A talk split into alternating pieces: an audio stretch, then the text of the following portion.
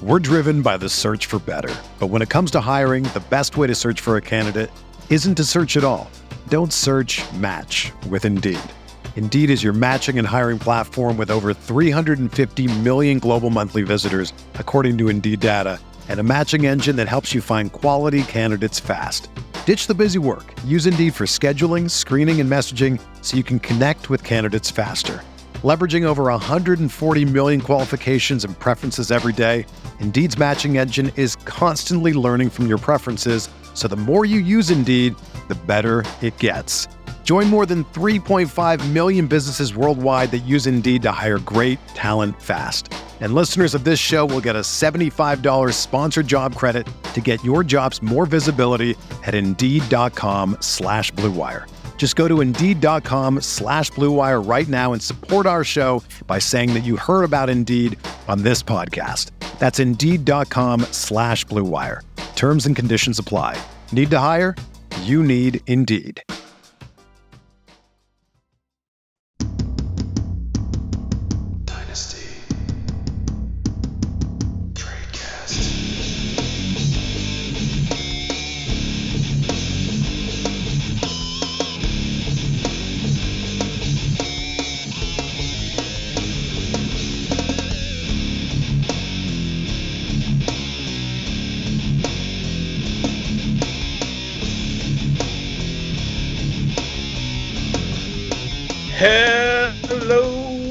Everybody.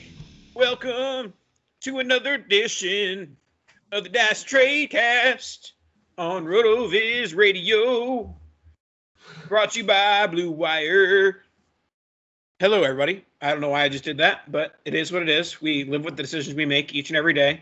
And about six or seven years ago, I made a decision to become podcast co-hosts with Dan Sanyo, and that was one of the better decisions I made. So now tonight, I talk with Dan Sanyo. How's it going, Dan? Well, you know, the night was okay, but after you hit us with the ballad, I, I think it went from okay to great. That was that was impressive, sir. Impressive would not be the word operative word that I, would be using, but um, you know, it is what it is. We're on the RotoViz Radio Network, uh, on the Blue Wire Network as well. And today we are going to be talking. Uh, we're going to reverse things, go yin yang from what we did last week. Last week we did, you know, busts or poor values in good offenses, and then we did nine through twelve undervalued. And this week we're focusing on the reverse, reverse, reverse. We got good values in bad offenses, followed by overvalued players in rounds nine through twelve. Are you ready to get started, Dan? I think we have to for the people after after you got them all riled up with your singing. I, I think we don't have a choice. if they're still listening, we will. Yeah, they, find- we'll they shut it off. They shut it off already. It's fine. All right, so let's talk about some bad offenses. Uh, we were talking pre-show a little bit about it, it's a lot easier to use like last year's yards per game to determine which the good offenses are. There are some low yardage teams from last year that are actually looking like you know good offenses for 2021. So kind of had to hop around a little bit. Some of them are the lower end teams, but some of them were the middle middle of the road teams as well last year. So we have um, the worst offense in the NFL in 2020, the New York Jets, Jets, Jets, Jets. So it's time to do some scavenging. We got to find some value in the New York Jets offense. They have uh, Zach Wilson.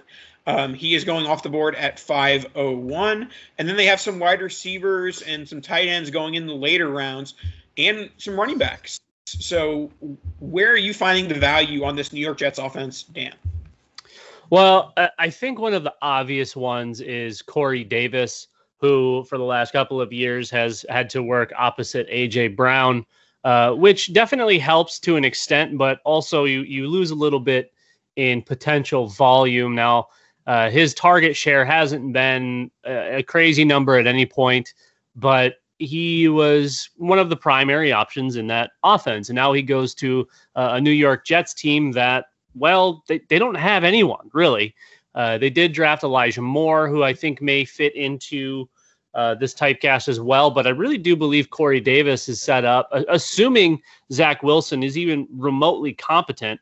Uh, I think Corey Davis is set up for a halfway decent year. I don't think 120 targets is out of the realm of possibilities, uh, and it could be higher than that. I would anticipate the Jets throwing the ball quite often. Uh, Corey Davis can can thrive in that. Obviously, uh, they may not be the best targets available, but volume is volume. Uh, we've we've seen you know, uh, and I'm not comparing Corey Davis to DeAndre Hopkins, but we've seen players like DeAndre Hopkins put up absurd numbers getting targets from Brock Osweiler. So uh, I can't assume that Zach Wilson is going to be as bad or worse than Brock Osweiler. So I do think uh, Corey Davis is in for a decent year, and honestly has a nice floor for dynasty value because he is he's gotten relatively cheap. Yeah, Corey Davis. I feel like you know when a wide receiver goes into free agency, you're you're kind of like, okay, there's the best case, there's the worst case, and going into it, the Jets probably weren't the the best landing spot, especially because you know they didn't have a quarterback when he signed. They ended up drafting Zach Wilson at 102, and then they drafted the wide receiver in the second round, Elijah Moore. Uh, but I think that his value has kind of you know fallen a little bit, or just it hasn't risen as much you would as you would expect. We we, we talked about um, you know, DJ Chark, how his value either should have gained more or, you know, would have gained more uh, with the Trevor Lawrence drafting. Basically, when a team drafts a young quarterback, that usually results in a boost in the wide, rec- in wide receivers for that team, particularly young ones. And Corey Davis is not an old player. He's probably like 26, 27 uh, off the top of my head. So Corey Davis is definitely a player that I like at his current value around the, uh, let's see, uh, the 10th round? Maybe I'm missing. Uh, I don't have it in front of me right now. Um, but yeah, he's, he's going fairly late, and looking at his range of outcomes app, his distribution chart, his most likely outcomes for PPR points are around 14 to 17 points. So that's a very high, you know, for, for his price tag in the, you know, very low rounds. He is definitely a value based on, you know, that distribution score. He is going in the 12th round, believe it or not, being valued very similarly to teammate Denzel Mims, which doesn't make any sense to me, and going count them three rounds later than Elijah Moore. So uh, I think that's the obvious value catch here. And and I do like Elijah Moore. I, I think he's going to demand a a nice piece of the offense, but I think it runs all through Corey Davis at this stage. He's he's their proven veteran. We've seen him compete at a high level, and and we know that he can do this. So I would say I, am putting my my eggs in the Corey Davis basket at this point and he is just 26 years old, so you know, pretty young for a guy who's entering his second contract. So yeah, I, think Corey Davis is a solid, just for a guy who actually came out late as well. So Corey Davis is a good value here.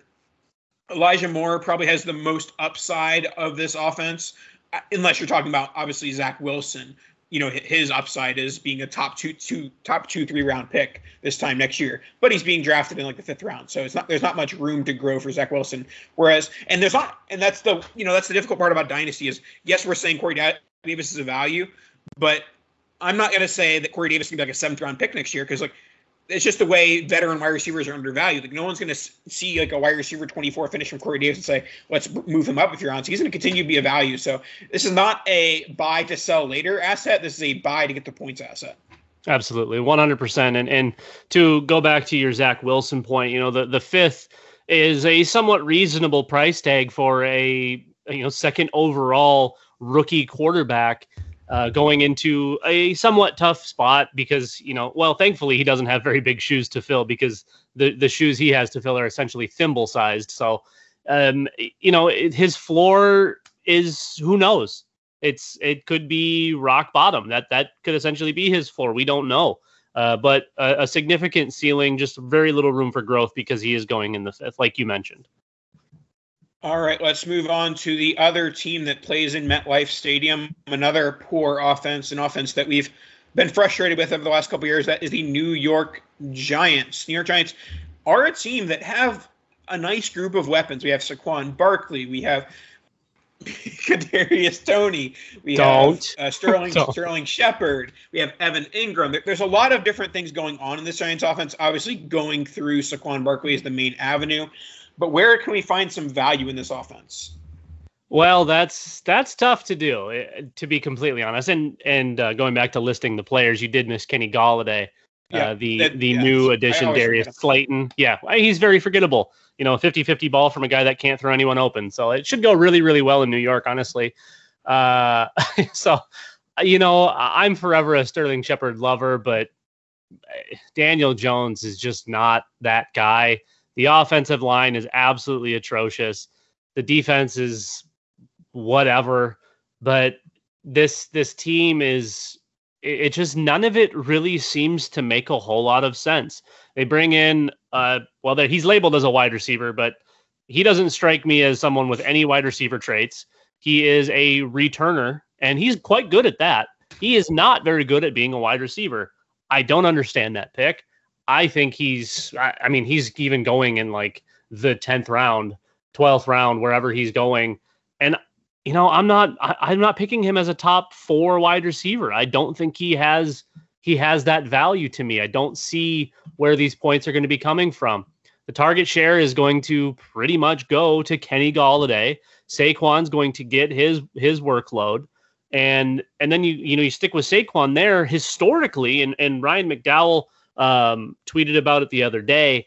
Bad offenses don't produce good running back production. It, it's just it's not how it works. So if we're talking about taking Saquon as a top one, two, three, five running back in this landscape, you're not going to see a return on that investment because the New York Giants are going nowhere fast. They they have, in my opinion, a dead end at quarterback.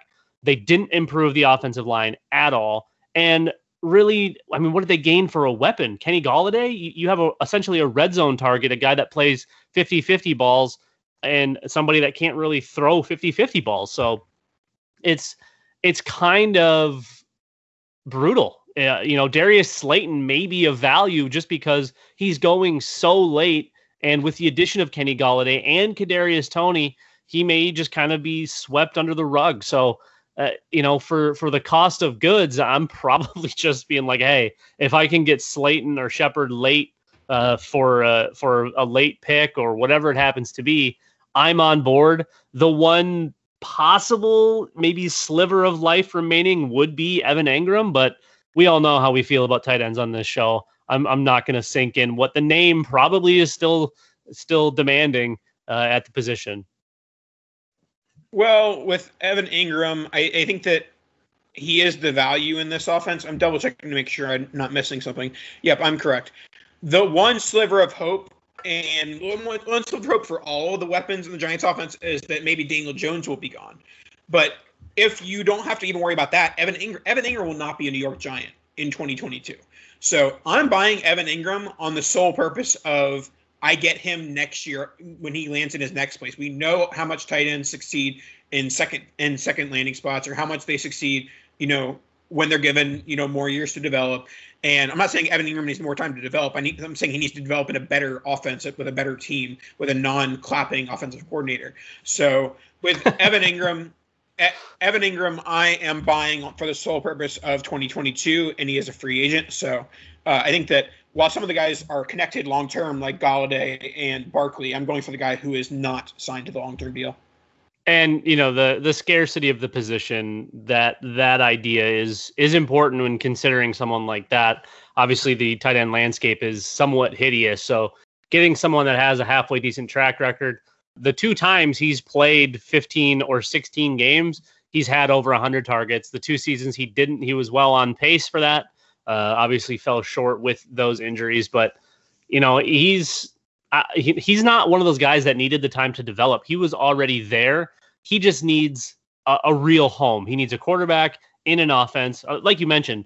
The, I mean, the short term, you could still see 100 plus targets. I, am not saying that's that's out of the realm of possibilities either. I just uh, they're not the best of targets. Is kind of my point. That makes sense. Now let's continue on the East Coast with, you know, this is definitely not an offense I would have uh, assumed would be bad just a few years ago, but now it is an offense that is definitely presumed to be hashtag bad. It is the New England Patriots after a year of Cam Newton and bringing in Mac Jones and just a lackluster uh, weaponry going on in New England. Where we finding the value here? Is the quarterbacks with Mac Jones and Cam Newton? Is the tight ends with Jonnu Smith? I'm trying to find some value in the Bill Belichick offense, and I'm not not liking it. So uh, I get a little bit surprised when I look at the skill players on this team, and there's actually a fair amount of decent value to be had, in my opinion. I'm a big fan of Damien Harris. We've talked about him before. I, I do think he's got some really nice upside. Uh, and we know that they like to to do the the running back carousel.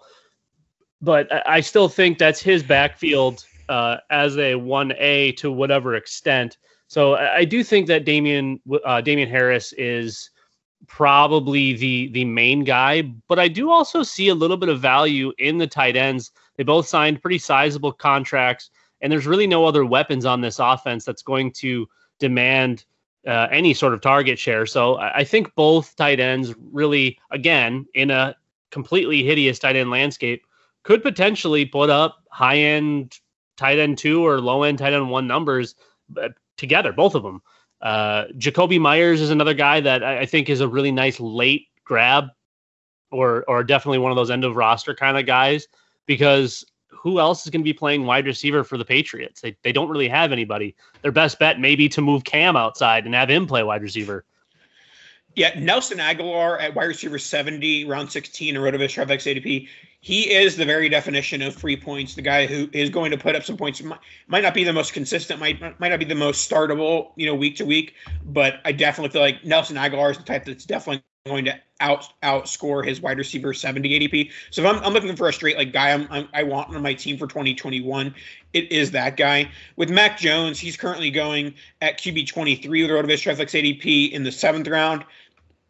I don't think it's an overvalue or an undervalue. I think he belongs right about there. I think if you put him in the sixth with with a Baker Mayfield and Allen Robinson, I think that's where it would be overvalued. But in the in the seventh with guys like Matt Ryan, Kirk Cousins, Kenny Golladay. I think that that's about where he belongs. Um, but and we talked about you know room for upside with with Zach Wilson. I honestly don't see much room for upside in Mac Jones' price.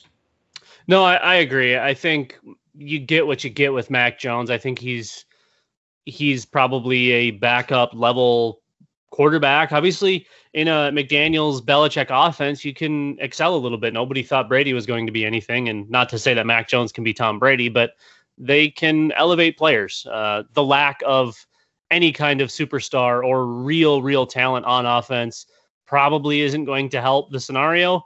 But, you know, I think Mac Jones will be okay. Uh, I think he's a ceiling and floor hodgepodge. I think he's pretty much the same both directions. Uh, yeah, and and you know, you mentioned Nelson Agholor. I do think that's free points. Jakobi Meyers going four rounds later at wide receiver 88 uh, is is again one that I, I think is just kind of worth a free shot as well. all right, let's move on to our next team, and it is going to be a team that projects to be one of the worst offenses in 2021. It is the Motor City Detroit Lions. So this is an interesting team because realistically they have one, maybe like one and a half dynasty assets on this team. I think that both of these assets are actually fairly, you know, either fairly priced or undervalued. D'Andre Swift is going at 209 um, in RotoViz Trafix ADP uh, RB7. I like that RB7 price considering how much we've talked about, you know, how early the running backs are going these days. And then with TJ Hockenson, we have him at tight end five, which is about where I'd expect. Round five does seem a bit rich. I, I actually said that I, I thought that, that, you know, these guys were fairly priced. I would say Hockenson's overvalued at that round five price tag, even with the tight end premium. So I'm not a huge fan of Hockenson. If I was forced to say I want to go out and buy one player based on this ADP, based on this team, it'd have to be Swift. Yeah, ab- absolutely. Uh, he's he's the one player with with big time upside. Uh, but going back to the the Saquon Barkley argument of of a running back just not putting up numbers in really bad offenses.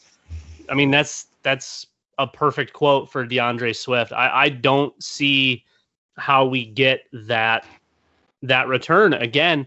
Uh, good friend of the show, Ryan McDowell, just the other day tweeted, and I, I actually tagged you, Nathan, in it in a response.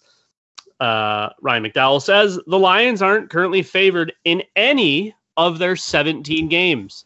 Since 2000, only eight running backs have finished as an RB1 playing for a team with zero to three wins, and none of them finished higher than RB7.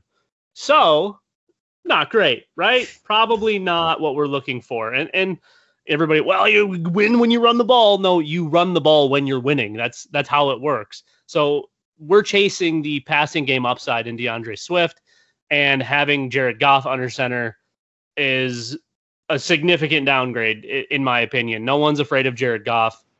They are going to be putting every defender in the box and putting a safety in a corner on TJ Hockenson because they have no one else they need to stop. And then they can just focus on D'Andre Swift. It's going to be a massacre. Uh, Detroit, I'm going to lock in now, is your 2022 first pick in the NFL draft.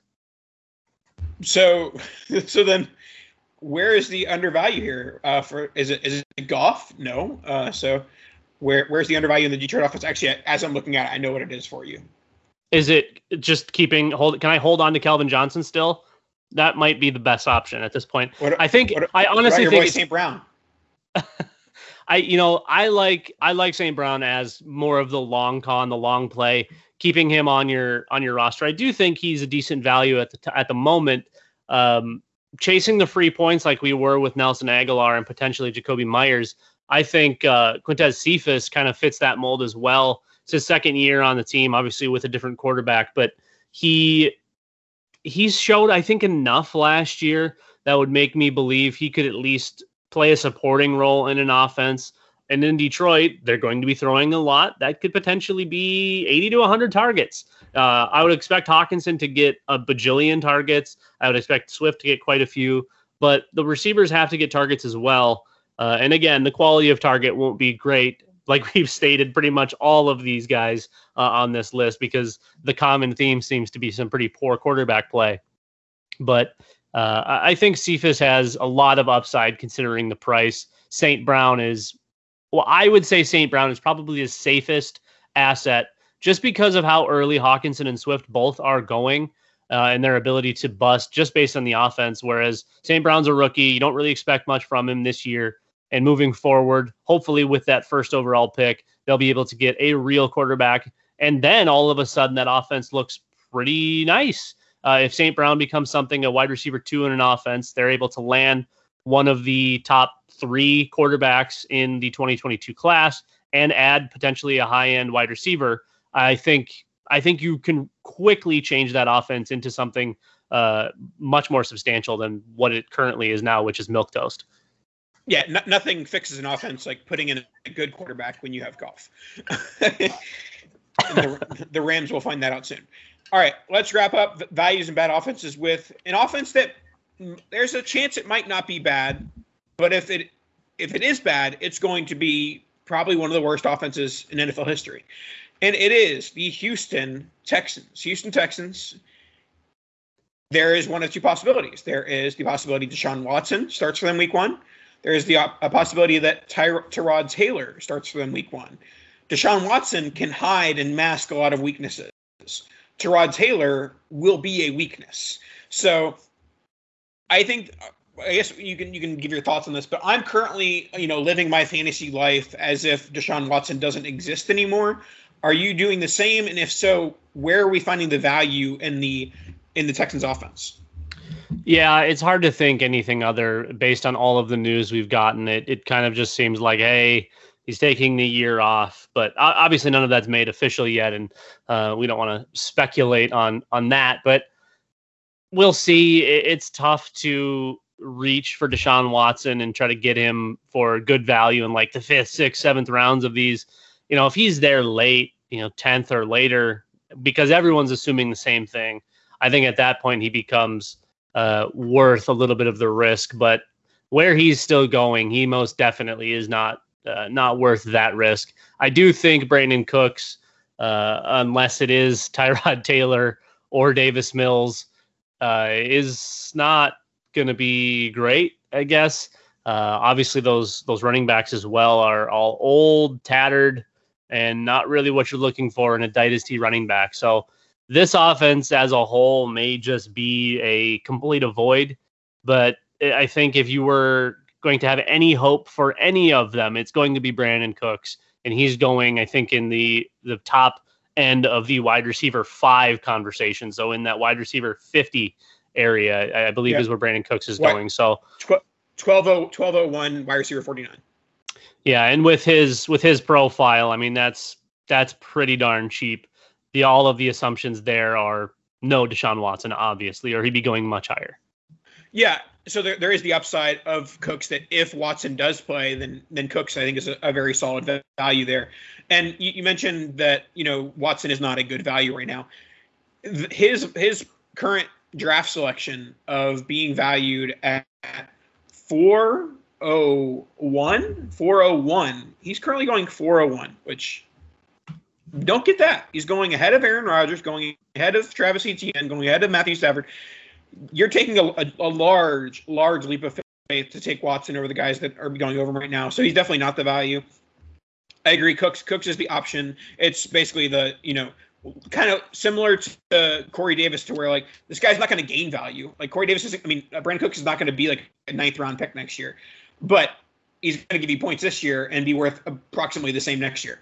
Yeah, I mean they have to throw the ball to somebody. So again, like we've stated with every single one of these guys, quality of target isn't going to be great, but volume will be pretty significant. All right, let's move on to our uh, next topic, which is going to be the overvalued players in rounds 9 through 12. But before we do that, before we do that, let's hear a word from ourselves, RotoViz. I just want to take a second to thank you for tuning in to today's show. My name is Colin Kelly, co host of the RotoViz Overtime podcast, along with the great Shawn Siegele. We do appreciate each and every listener, and as a thank you to each of you, you can get yourself a 10% discount to a RotoViz NFL pass. We're heading at full speed towards the season. Make sure you're ready, get yourself access to all the content and tools up on the RotoViz website. All you have to do is add the code RVRadio2021 at checkout to get yourself that 10% discount. Now, let's go and dominate those fantasy leagues in 2021. We're driven by the search for better. But when it comes to hiring, the best way to search for a candidate isn't to search at all. Don't search match with Indeed. Indeed is your matching and hiring platform with over 350 million global monthly visitors, according to Indeed data, and a matching engine that helps you find quality candidates fast. Ditch the busy work. Use Indeed for scheduling, screening, and messaging so you can connect with candidates faster. Leveraging over 140 million qualifications and preferences every day, Indeed's matching engine is constantly learning from your preferences, so the more you use Indeed, the better it gets. Join more than 3.5 million businesses worldwide that use Indeed to hire great talent fast.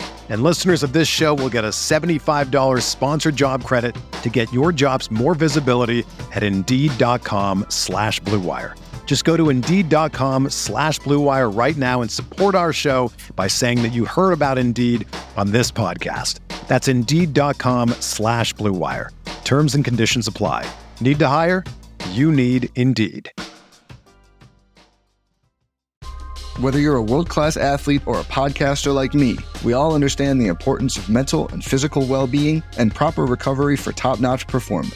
That's why I'm excited that Unifyd Healing is sponsoring this podcast. Unifyd Healing is a new and super innovative global network of wellness centers powered by Energy Enhancement System, or EE System. If you haven't heard of the EE System, you'll want to listen up. This technology promotes wellness, deep relaxation, purification, and rejuvenation. In hundreds of locations across the globe, access to a center is easy and affordable. Interested in experiencing the EE system technology for yourself? Go to unifydhealing.com slash bluewire to learn more and find a center near you. That's U-N-I-F-Y-D healing.com slash bluewire. No material or testimonials on the Unifyd Healing website are intended to be viewed as medical advice or a substitute for professional medical advice, diagnosis, or treatment. Always seek the advice of your physician or other qualified healthcare provider with any questions you may have regarding a medical condition or treatment and before undertaking a new healthcare regimen, including EE system. That's right. Get your RotoViz, get your subscription, get involved. Blue Wire. All you need to do, do it up, do it good. Now, RotoViz Traflex ADP, which we say every time, make sure you get involved. These RotoViz Traflex, I mean, it's July, so dynasty season is winding down. So if you want to get in a RotoViz Traflex uh, league in uh, FFPC, make sure to do it now because I'm sure those are winding down pretty pretty soon as they ramp up for uh, you know redraft season. All right, let's go to our overvalued players in round nine. I have the odds this evening, and Dan has the evens. The overvalued players in round nine. I've actually got a pair of guys that I'm saying, eh, I don't know about that. And obviously, when we're talking about overvalued players in rounds nine through 12, none of these guys are like, oh, you're going to sink your team if you draft this player in round nine. You're going to sink this team. It like you're not ruining your team rounds nine through 12. It's just like, okay, this guy, he probably should be on a little bit later. So I got two of those for round nine. Um, first one's Jameis Winston. Uh, Jameis Winston carries a lot of risk for how much Sean Payton loves Taysom Hill. I, I think that even if Jameis is named the week one starter, I think there's going to be a lot of vulturing done by Taysom Hill, even, even if Jameis is named the starter, which is going to, you know, deter me away from starting Jameis on week to week basis outside of, you know, maybe super flex leagues, uh, you know, deep leagues. So I'm not a huge fan of Jameis at this price tag at QB 28, um, round nine it's not prohibitive, but it does it doesn't really account for his weekly floor, which is obviously not even starting at all. It's zero. His, weekly floor is is zero, and and you mentioned Taysom Hill. I think best case scenario is each quarterback has packages and they rotate, which is the worst case scenario for all of the weapons on the offense. So. Uh, I don't think Sean Payton is going to do that. I do genuinely think that they're going to roll out Taysom Hill he got the work last year. I don't see it really changing, and uh, which is unfortunate. I, I, think Jameis is good for fantasy, uh, bad for actual football, whereas Taysom maybe is halfway decent for actual football because it's a little less predictable. Whereas you know Jameis is just going to YOLO ball everything anytime he drops back or hand it off to to Alvin Kamara. So uh, I agree completely there. I wouldn't be taking Jameis over Goff. I wouldn't be taking him over Roethlisberger. Uh, definitely not anywhere near Derek Carr. Even Ryan Fitzpatrick. I, I think I'm taking Ryan Fitzpatrick there. Yeah, I mean Winston obviously has the better long term upside than Ryan Fitzpatrick, but in terms of guy that you want in your lineup in 2021, it's it's Fitzpatrick pretty easily. Um, and the other guy that I'm, I'm fading at his current price tag at the 905 RB27 is Michael Carter. Day three running back, you, you, you can espouse all the things about how the Jets were going to try and take him the third if they had a third, but they traded up for Alijah Vera-Tucker. Uh, I don't care. He's he's a day three running back on an offense that hasn't proven itself yet. So I, I think he's an overvalued at that price tag. Yeah, and that just strikes me as a running back by committee type setup. I, I don't think – we see any significance of Michael Carter. He's a fine prospect, but not someone I'm I'm chasing down when I could have Deebo Samuel, Terrace Marshall, Odell Beckham, for God's sake, uh, in the exact same round, and and also you know a fellow rookie uh, Elijah Moore. So I, I, there's enough guys, even in the next few rounds, where I'm not even considering Michael Carter there. All right. So who do you have for your round 10 overvalued? Round 10, uh, one name just uh, when I'm looking up and down the list stuck out like a sore thumb. And at RB 33, and uh, I, I, Nathan, I don't get it. I'm hoping you can explain it to me. Kenneth Gainwell going in the 10th ahead of, uh, ahead of Ronald Jones, ahead of uh, Jalen Reagor. Uh, and, and a plethora of folks in the next few rounds. Com- explain it to me. I, I don't understand this. Yeah, Kenneth Gainwell. It's his ADP would make sense if he didn't have the much better Miles Sanders ahead of him. He's in a young offense. You know, you can talk yourself into it. Like I've talked myself into Chuba Hubbard a little bit in round 12 and that's a similar prospect profile, Kenneth Gainwell versus uh, Chuba Hubbard. But was going two whole rounds earlier than him, so yeah, I, I can't understand the Gainwell, uh, you know, hype. I I haven't really even seen Gainwell hype, so I, I think this is a very niche group of people who are liking Gainwell to select him as a top 10 round player. I'd much rather go wide receiver or tight end in, in this range. So yeah, I, I the one thing you can talk yourself into is he was a high yards per carry guy in college. That's really it. Like I don't I don't see where the opportunities coming from in the Eagles offense.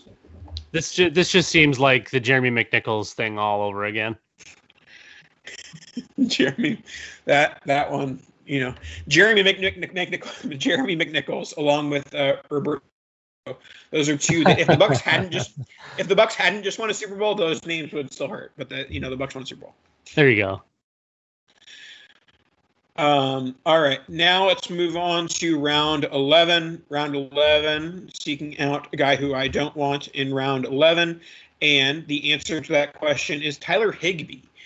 He is a guy who it seems like, you know, every, you know, few months it's like, oh, is Tyler Higbee going to be a thing?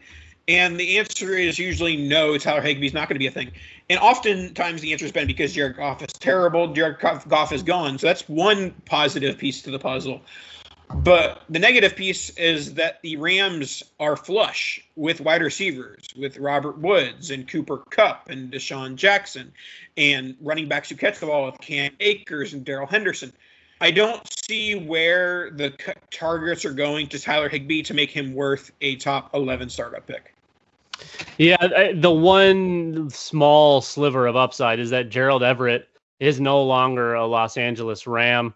Uh, that I think that's really the only positive aside from the upgrade from to from Jared Goff to Matthew Stafford. But going ahead of Jonnu Smith, Hunter Henry, Cole Kmet, uh, even Austin Hooper, uh, those those are all guys I'm, I'm taking over over over Higbee, and it's just it just seems like too much to be kind of flirting with that tight end one conversation when we really don't have a real uh, you know, a real big time tight end here when when we're chasing uh, just random tight end value for some odd reason. And I understand a lot of folks are playing in tight end premium. He's going to be rising up the boards a little bit, but I, I don't think the floor is there to be taking him as a high end tight end too. All right, and let's wrap up the show with round 12. Who is getting overvalued in that round? Round 12 is an interesting one because it's a lot of value and a lot well i should say it's like half value half bad. So i, I want to say someone like raheem mostert just because i think like a lot of backfields are going to be is that's a full committee backfield. They added running backs. They still have mostert. They still have jeff wilson. Uh, well he got he got hurt so maybe not jeff wilson. But mostert has who i think is a much more talented player uh, who's going to be competing for looks in Trey Sermon.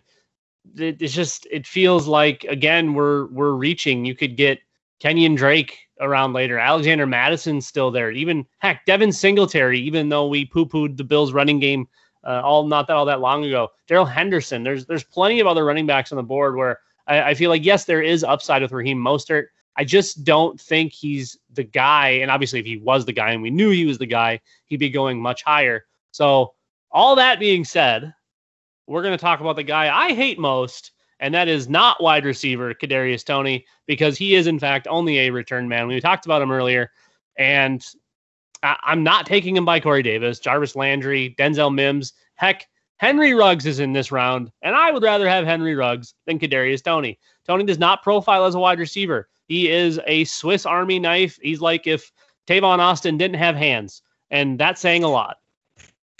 I, don't I don't understand it. I get that he's got the you know the draft capital and whatnot, but this everybody was like, what what are they doing? Why would they do that? including the dynasty community. So there's about three people that like Kadarius Toney. You can have them. Take all of the shares. I will have zero. Don't draft Kadarius Toney in the 12th. Yeah, I I would happily draft Kadarius Toney in the 12th. But like you said, I, I like a lot of that's going on in this round. I like Henry Ruggs. I like Kadarius Toney. I like Corey Davis, Michael Gallup, and even Cooks if I'm going for a veteran type. But uh, yeah, I think there's a lot of value in this round, and I think Toney Toney is one of them. But I I will forever acknowledge that the floor on Kadarius Toney is a return man, is like you know a bad version of, of Cordarrelle Patterson or something like that, you know. so the, the floor is low on Toney, but I mean, I'm okay with a low floor when you're get, getting drafted around 12. And to to make it a little more clear, I, not that it's not clear that I don't like him, is more clear in the sense of why we shouldn't be taking him. There is so much value in the, like this set of rounds between like 10 and even 15 at wide receiver that there is no reason you should be taking Kadarius Toney. Yes, you can chase the ceiling all day, every day. There are so many points available on the board and better prospect profiles with slightly less uh, draft capital. Someone like Dyami Brown. I, I would rather have Dyami Brown absolutely 100% of the time.